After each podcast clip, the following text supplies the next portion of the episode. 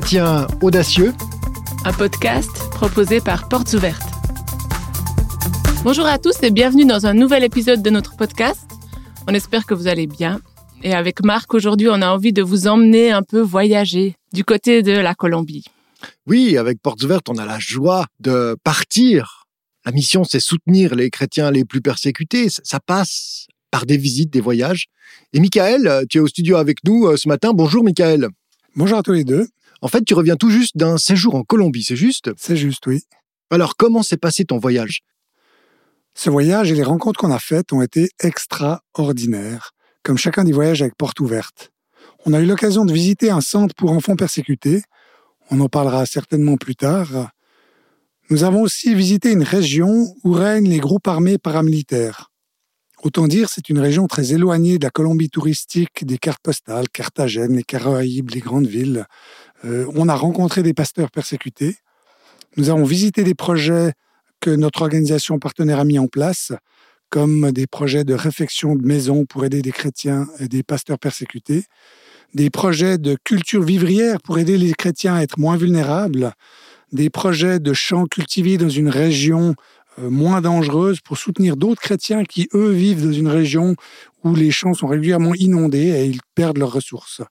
Et puis un projet aussi extraordinaire de justice restaurative, où d'anciens bourreaux et des victimes entament un chemin de pardon ensemble à travers des rencontres et des témoignages. Les villageois avaient souhaité marquer la chose par la création d'un musée en mémoire de toutes les victimes de l'extrême violence dans cette région. Et on se rend peut-être pas compte en Europe de ce que ça veut dire, mais dans toute cette région, il y a des villages entiers qui ont été massacrés. Il y a eu du terrorisme, des extorsions, des viols, des séquestres. Une rivière a même été surnommée Rio de Sangre en espagnol, qui veut dire rivière de sang. Et vous savez peut-être qu'en Colombie, le football, c'est presque une religion. Eh bien, il y a un de ces groupes paramilitaires qui était connu pour jouer au foot avec la tête des gens qui étaient victimes et qui décapitaient. Et en fait, pour cette euh, maison de mémoire, euh, les matériaux sont fournis par notre organisation partenaire, mais toute la construction va être réalisée par des victimes et d'anciens bourreaux. C'est beau, c'est incroyable de voir le pardon à l'œuvre dans ces circonstances. Alors, Michael, il faudra que tu nous expliques un peu plus tout ça, mais déjà, vous avez fait tout ça en une semaine. Une semaine, ouais, c'était intense et riche au niveau des rencontres, c'était incroyable. Alors, ma première question, c'est par rapport euh, à la persécution en Colombie.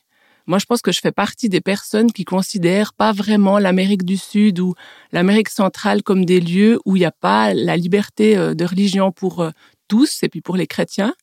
Euh, moi, quand on me parle persécution religieuse, je pense à la Corée du Nord, au Moyen-Orient ou à des violences en Afrique. Marc Ouais, alors pour moi, c'est le même problème. comment tu expliques, Michael, qu'on compte plus de 95% de la population comme étant chrétienne pardon, en Colombie, hein, mais c'est largement le cas aussi dans, voilà, en Amérique latine. Comment est-ce que tu expliques la persécution dans ce contexte? Oui, c'est vrai que la Colombie euh, compte une majorité de, catholiques, avec la colonisation espagnole évidemment. Et en fait, euh, les missionnaires protestants, eux, sont arrivés à la fin du 19e et au début du 20e siècle. Et en fait, on a trouvé de la part des, des catholiques ou même des villageois catholiques ce qu'on appelle le protectionnisme dénominationnel. C'est en gros, c'est la, la peur d'une concurrence, d'une déviation, et les protestants étaient considérés comme des, comme des sectaires. Et euh, souvent, l'Église catholique ça a commencé à se crisper sur la défense de l'Église comme institution, plutôt que de voir ce que les gens pouvaient peut-être apporter, et, la richesse aussi des, euh, des contacts. Euh, et suite à ces persécutions, les missionnaires protestants sont éloignés des centres urbains pour prêcher là où l'influence de l'Église catholique était faible. C'est la raison pour laquelle aujourd'hui, dans énormément de villages, des campagnes profondes, on trouve une petite église évangélique. Et en 1991, il y a une nouvelle constitution en Colombie d'ailleurs, euh, où l'Église catholique a perdu son pouvoir politique pour se retrouver sur pied d'égalité avec les églises évangéliques, même si dans les faits, l'Église catholique garde une voix plus forte politiquement que, que les églises évangéliques. Alors, euh, si euh, les évangéliques sont traités sur un pied d'égalité vis-à-vis du catholicisme aujourd'hui, d'où vient la persécution? En Colombie, on compte deux facteurs principaux de persécution des chrétiens. Il y a ce qu'on appelle l'antagonisme ethnique et puis l'opposition des groupes armés illégaux dont on a déjà un peu parlé. Ces facteurs sont liés à des régions du pays où l'État est totalement absent. Dans les zones indigènes, les communautés possèdent leur propre juridiction et le droit colombien n'a pas force de loi. Et il y a des régions entières contrôlées par les groupes armés illégaux, que ce soit la guérilla ou les groupes paramilitaires, où l'État est absent et ces rares organes comme la police, les juges, l'armée sont entièrement contrôlés par ces groupes. Corruption, menaces de mort. Euh, euh, vous avez sans doute entendu parler du fameux narcotrafiquant Pedro Escobar qui disait plomo o plata, sous-entendu du plomb ou de l'argent. Soit vous acceptez l'argent que je vous donne, soit vous recevez du plomb, c'est-à-dire euh, on vous tue. Et ça, c'est quelque chose qui est généralisé, pas du tout seulement au niveau du narcotrafic, mais dans tous ces groupes illégaux. Et je vous donne un petit exemple. Pour aller dans un village où nous avons rencontré des pasteurs, nous avons dû passer par une route qui n'était pas la route officielle. En fait, la route officielle n'est pas du tout entretenue par l'État. Et les groupes paramilitaires ont construit sur des kilomètres et des kilomètres une route qu'ils entretiennent pour leur permettre d'échapper si l'armée vient intervenir dans la région. Et malheureusement, euh, ce contrôle et cette corruption se trouvent jusqu'au plus haut niveau de l'État. On a eu d'autres exemples qui sont juste hallucinants et qui montrent la, difficulté de la chose. Mais par rapport à ça, alors pourquoi est-ce que c'est les chrétiens qui sont euh, particulièrement persécutés par eux? Est-ce qu'ils sont ciblés de manière particulière ou bien est-ce qu'ils sont simplement ciblés comme n'importe quel autre citoyen parce qu'il n'y a plus euh, d'état de droit, parce qu'il n'y a plus de police qui est suffisamment active? Comment ça se passe ça concrètement? Dans ces zones, le problème n'est pas d'être de confession chrétienne. Tu l'as rappelé, Marc, hein, l'immense majorité de la population est catholique, mais d'avoir un comportement qui reflète sa foi chrétienne. Et ça n'est d'ailleurs pas pour rien qu'en Colombie, dans la langue, il y a une claire distinction entre les catholiques et les cristianos, les catholiques et les évangéliques, entre la plupart de ceux qui sont chrétiens de naissance et ceux qui ont fait le choix d'un engagement actif plus profond. Et cet engagement de vie se heurte à des oppositions farouches, particulièrement dans ces deux cas. Dans les réserves indigènes, se convertir à la foi chrétienne est considéré comme une trahison aux valeurs et aux coutumes du groupe. Si on refuse de continuer à participer à des cérémonies chamaniques, par exemple, les sanctions peuvent aller du bannissement à la mort, en passant par les coups, la destruction de la maison, l'interdiction d'utiliser l'eau du village. En Europe, la seule chose qu'on retient de ces communautés indigènes est le respect de la Pachamama et de leur engagement écologique extraordinaire je, t'interromps, hein, mais c'est quoi euh, Pachamama?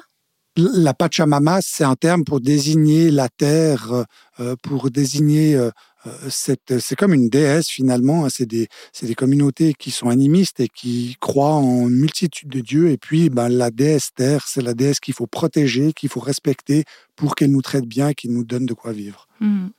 Tu parlais d'un autre problème que les chrétiens pouvaient avoir? Oui, dans les zones contrôlées par les groupes armés illégaux, si vous refusez de payer l'impôt au groupe armé, hein, ce qu'on appelle là-bas la vacuna, qui est une forme d'extorsion qu'on retrouve dans les régions où règne la mafia, euh, si vous refusez que vos fils deviennent des enfants soldats ou que vos filles servent comme prostituées pour les commandants de ces groupes, si vous dénoncez dans vos prêches le mensonge, le meurtre, le trafic de drogue, alors là, la persécution arrive. Certains travailleurs sociaux se sont fait assassiner pour résister à ces injustices, mais la grande majorité de ceux qui se lèvent pour les dénoncer sont des pasteurs et des chrétiens engagés. Et les pasteurs, par l'influence qu'ils ont dans les villages, sont particulièrement ciblés. Et toi, tu as pu en rencontrer des pasteurs comme ça qui se sont positionnés euh, face à ces groupes ou qui ont subi euh, des pressions? Oui, nous avons rencontré une dizaine de ces pasteurs persécutés. Je prendrai juste deux exemples. Un de ces pasteurs travaillait dans une région montagneuse contrôlée par la guérilla. Dans le cadre de son travail, il a été amené à exercer la discipline ecclésiastique sur un membre de son Église. Ce dernier n'a pas apprécié et ce que le pasteur ne savait pas, c'est que cet homme avait des liens avec la guérilla. Et pour le pasteur, la persécution s'est intensifiée et de manière concrète, et finalement il a dû quitter la région. Dans ces régions, on ne sait pas toujours qui est lié à quel groupe. Et pour les pasteurs, ça demande un énorme courage d'oser dire ce que Dieu leur met sur le cœur sans s'auto-censurer par crainte de ceux qui ont droit de vie et de mort sur les gens. Et que faire si le commandant d'un groupe armé propose son aide à une église pour rénover un bâtiment en mauvais état? À quel moment commence la compromission? Lors de notre séjour, Enrique, c'est le deuxième exemple, pasteur responsable d'un groupement d'église, nous a donné un témoignage bluffant. Lui a toujours refusé de payer l'impôt au groupe armé. Il leur a dit, je peux prier pour vous, je peux vous donner des conseils, je peux aller rendre visite à vos parents qui sont en prison ou si vous êtes malade, mais je ne peux pas vous donner ce que j'ai pas. Vous avez vos valeurs et moi j'ai aussi mes valeurs et je ne peux pas agir contre ces valeurs-là. On a tenté de l'assassiner à plusieurs reprises, et finalement, s'il n'est pas mort, c'est uniquement la grâce de Dieu. Enfin, c'est juste incroyable. À une époque, en raison des risques pour leur fils aîné de se faire enlever par les groupes armés, sa femme et lui ont pris la décision de le faire étudier en ville. Deux petites parenthèses qui complètent le tableau. En Colombie, les écoles rurales sont les cibles privilégiées des recruteurs des groupes armés. Deuxième parenthèse, il semble, d'après ce qu'on nous a dit, que les enfants chrétiens sont des proies faciles à contrôler, enfants soldats ou prostituées, car en général, ils sont connus pour être soumis et obéissants. Donc il faut imaginer, dans le cas d'Enrique et dans le cas de beaucoup d'autres euh, pasteurs et chrétiens, ce que ça veut dire pour des parents de ne pas pouvoir assurer la sécurité de leur enfant et d'être obligés de se résoudre à ce qu'ils grandissent loin de la famille. On parlait dans le podcast précédent du courage, la foi priante et agissante, la réactivité dans ces contextes. On imagine bien que la prière est la bataille, comme on le disait. Mm. Frère André parlait de la prière comme une bataille. C'est pas se préparer à combattre, c'est la bataille. La bataille, c'est dans la prière qu'elle se remporte. Et au fond, il y a aussi une action euh, ici, tu nous parles d'une vie sans compromis, qui est euh, un courage incroyable, une radicalité dans la foi, une réactivité aussi, qui est digne euh, du, Christ, qui n'était pas un mou, mais un homme vrai et puissant par, par l'esprit. Oui, c'est vrai. Et on peut parler aussi du, du travail de, de, Frère André. Au début des années 2000, Frère André est venu en Colombie pour soutenir, pour encourager les chrétiens persécutés, mais il avait à cœur non seulement de parler et de prier pour les, les chrétiens persécutés, mais aussi d'être en contact avec les persécuteurs. Et dans ce cas-là, il a eu l'occasion de rencontrer les commandants principaux des paramilitaires. Et en 2005, suite à son intervention et au processus qui a été mis en place, des négociations ont eu lieu entre l'État colombien et les groupes paramilitaires pour déposer 26 000 armes en échange de 26 000 Bibles. Enrique, le pasteur dont je parlais tout à l'heure, par le rôle qu'il avait dans la région, se trouvait à la table de négociation. C'est extraordinaire, c'est incroyable et c'est un événement qui est impossible sans le courage d'un frère André, mais aussi clairement sans l'intervention de Dieu. Malheureusement, euh, ces négociations n'ont pas permis un retour à la paix, car l'État n'a jamais pris le relais dans ces régions, et finalement les groupes se sont réarmés pour éviter de laisser la guérilla remplir le vide. Enrique nous disait qu'aujourd'hui c'est encore pire qu'avant, car maintenant on ne sait plus d'où viennent les balles. En Europe, on a l'impression parfois que depuis 2005, depuis 2016, dans des négociations entre la guérilla, entre les FARC et le gouvernement, tout va bien en Colombie et tout va mieux, c'est merveilleux. Et quand on discute sur place, ils nous disent que c'est pire qu'avant, il y a plus de morts. Et, euh, et ça, on en a assez peu conscience. Et en fait, les anciens grands commandants sont soit morts, soit en prison, soit ils sont partis à l'étranger. Et ceux qui restent sont les anciens sous-chefs qui ne savent, d'après ce qu'Enrique nous dit, faire qu'une chose, tuer. Et en plus, ils ont de l'argent. Avec la drogue, avec le trafic, avec les liens avec le trafic de drogue, donc c'est compliqué. Et en fait, tous ces groupes luttent entre eux pour le pouvoir. Et au mieux se trouvent les simples gens qui refusent d'entrer dans leur jeu diabolique et mortifère, et les chrétiens. Et à un moment, c'était tellement difficile qu'Enrique a demandé à sa femme Estella s'il n'avait pas meilleur temps de quitter la région et devenir pasteur dans une grande ville où ces risques n'existent pas. Elle lui a répondu alors qu'elle préfère être veuve d'un pasteur qu'épouse d'un lâche. Tous les chrétiens n'ont pas cette force, ce courage et cette foi, mais cela montre bien les difficultés auxquelles ils sont confrontés au quotidien. Alors moi, Michael, j'aimerais revenir sur euh, ce que tu disais avant par rapport aux enfants de ces chrétiens qui sont menacés d'être enrôlés, euh, dont les parents euh, ont peur parfois pour la sécurité dans ces zones. Je sais que tu as visité un centre pour enfants chrétiens. J'aimerais bien que tu nous en parles. Oui, j'ai eu l'occasion de visiter euh, ce centre pour enfants chrétiens avec le groupe euh, avec lequel je me trouvais. Ce centre se trouve dans une zone qui n'est pas du tout dangereuse, où il n'y a pas ces groupes euh, armés, évidemment. Et on a eu l'occasion de discuter avec plusieurs de ces jeunes, dont les témoignages sont juste bouleversants. Je vous donnerai juste deux exemples. Le premier exemple, c'est Julia, une, une adolescente de 13-14 ans, qui était dans ce centre depuis quelques années. Elle avait un an lorsque ses parents, qui étaient pasteurs, se sont fait assassiner.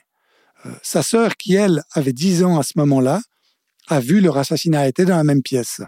On imagine le traumatisme euh, pour ses enfants. Et en fait, en discutant avec euh, Julia, elle me parlait de ses rêves. Et puis son rêve, c'est de devenir un jour psychologue, de pouvoir un jour aider d'autres jeunes qui ont passé par tel traumatisme. C'est incroyable de voir que suite à, ce qui est fait, dire, les, jeunes ne s'arrêtent pas. Là, il y a, ce rêve d'aider, de, de surmonter, de, elle est reconnaissante aussi de ce qu'elle a reçu pour aller plus loin. José, lui, c'est un autre exemple qui, lui, vient d'une famille complètement décomposée. Euh, sa mère, avec qui il vivait, le battait régulièrement. Et son père, qui était un commandant dans la guérilla, euh, lui avait quitté le domicile familial. José s'est converti à l'âge de 12 ans grâce à une tante qui l'a emmené à l'église. Son frère aîné le battait régulièrement parce qu'il refusait d'intégrer la guérilla. Il a même tenté à plusieurs reprises avec un ami d'abuser sexuellement de lui, le traitant de fille parce qu'il voulait pas porter d'armes, parce qu'il voulait pas se battre, euh, parce qu'il refusait en gros, entre guillemets, d'être un homme.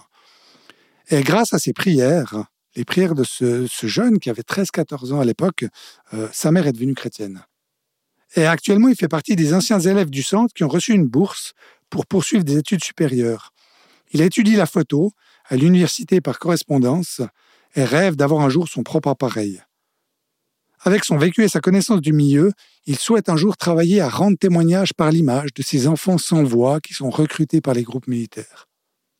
Ce qui est génial avec ce centre, c'est qu'il permet non seulement aux enfants d'échapper à la violence, aux abus, à l'enrôlement par les guérillas ou les groupes armés, mais en plus, les responsables de l'école mettent l'accent sur leur formation à tous les niveaux. Il y a une formation spirituelle, pour qu'ils puissent comprendre les enjeux liés à leur foi et les raisons de la persécution qu'ils subissent. Il y a un soutien psychologique pour surmonter les traumatismes vécus, renforcer leur personnalité. Il y a évidemment une formation académique, puisqu'ils obtiennent, au bout de leur parcours, un Bachillerato Colombiano, le baccalauréat colombien. Et une formation pratique également, avec un diplôme technique en agriculture, pour pouvoir aussi se débrouiller et subvenir à leurs propres besoins, avec des cultures, avec des animaux de basse-cour, des cochons, etc. Et ce havre de paix a pour vocation d'équiper ces adolescents pour que par la suite, en tant que jeunes adultes, ils puissent retourner d'où ils viennent et apporter leurs compétences à la lumière du Christ et à la communauté euh, où ils ont grandi. Et, l'équipe est incroyable. On a vu des, profs, des mentors hyper motivés, enfin, avec une foi, une géniale. Et d'ailleurs, plusieurs de, de ces membres de l'équipe sont eux-mêmes d'anciens élèves du centre.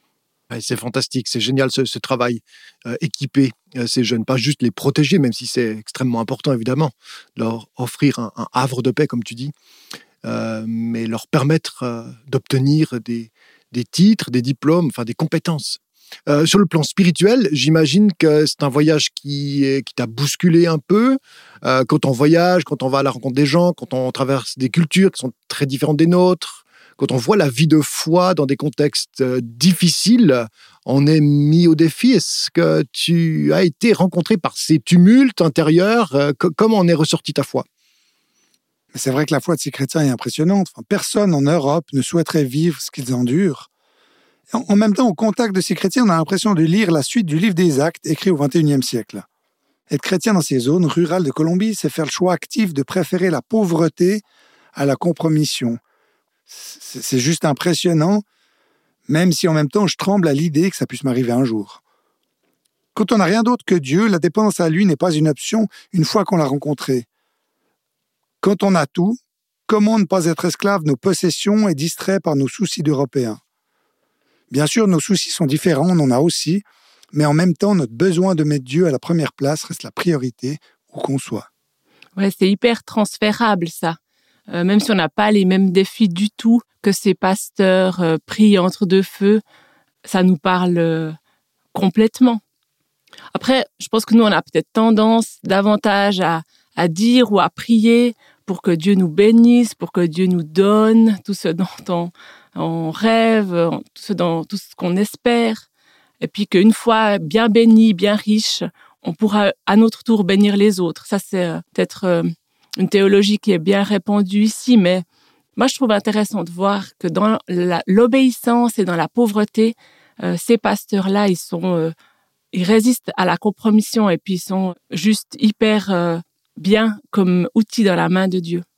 Cette obéissance radicale, euh, même si elle, implique la pauvreté, ça, ça m'impressionne. Oui, et d'ailleurs, le pasteur Enrique qu'on a rencontré n'est pas un super-héros de film.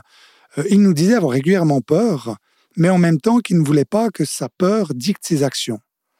D'ailleurs, le vrai courage n'est pas de vivre sans peur, mais d'être capable de la surmonter. Euh, et j'aime particulièrement ces mots qu'Enrique nous a partagés.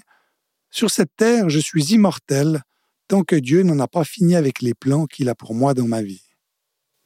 Est-ce que c'est là ce paradoxe de l'Église persécutée, mais aussi une de ses parties les plus belles, les plus uniques, de faire euh, totalement confiance à Dieu parce qu'il n'y a pas le choix, mais parce que d'un autre côté, on, on a appris à marcher avec lui et puis euh, à, s'en remettre complètement à lui. Euh, moi, en tout cas, ça me fait penser au texte de la Bible qui dit que lorsqu'on est faible, c'est là qu'en réalité on est fort. On trouve ça dans 2 Corinthiens 12, 10. Ou autrement dit que c'est dans notre faiblesse que Dieu a la place et l'espace pour se révéler. C'est une, belle conclusion. Moi, je retiens, parce que j'ai envie de le souligner, une phrase que tu as dite aussi sur euh, le courage d'un de ces pasteurs que tu as cité, en parlant de la, femme de l'un d'eux. Euh, je ne sais plus comment tu l'as dit. Vaut mieux être euh, veuve d'un pasteur que la veuve d'un lâche. Que femme d'un lâche, oui. Que, femme d'un lâche, oui, femme d'un lâche. Je trouve que c'était une belle exhortation pour ce pasteur, en tout cas, à se montrer courageux, à persévérer. On a parfois besoin aussi du soutien des autres et de leur provocation à bien faire pour continuer la marche avec Dieu. Mais Dieu, oui, prend soin de nous dans nos faiblesses. Et tu as parlé aussi de, de la peur. Le courage, c'est de dominer cette peur et d'aller de l'avant malgré tout. Euh, merci pour ces euh, belles exhortations et ce témoignage euh, extraordinaire. On sent toute la passion que tu as mis dans, ce voyage et les fruits qui en, qui en jaillissent. Merci d'avoir partagé la Colombie, l'expérience des chrétiens là-bas. Ça nous a beaucoup éclairé, Michael. Merci infiniment. Et puis à vous qui nous écoutez, ben, si la situation des chrétiens en Colombie vous intéresse, vous trouverez davantage d'informations sur notre site internet www.portesouvertes.ch. On vous laisse commenter cet épisode et le partager autour de vous. Faites connaître notre podcast et avec euh, Rebecca, on vous retrouve le mois prochain. Bye bye. Adieu, Michael. Au revoir.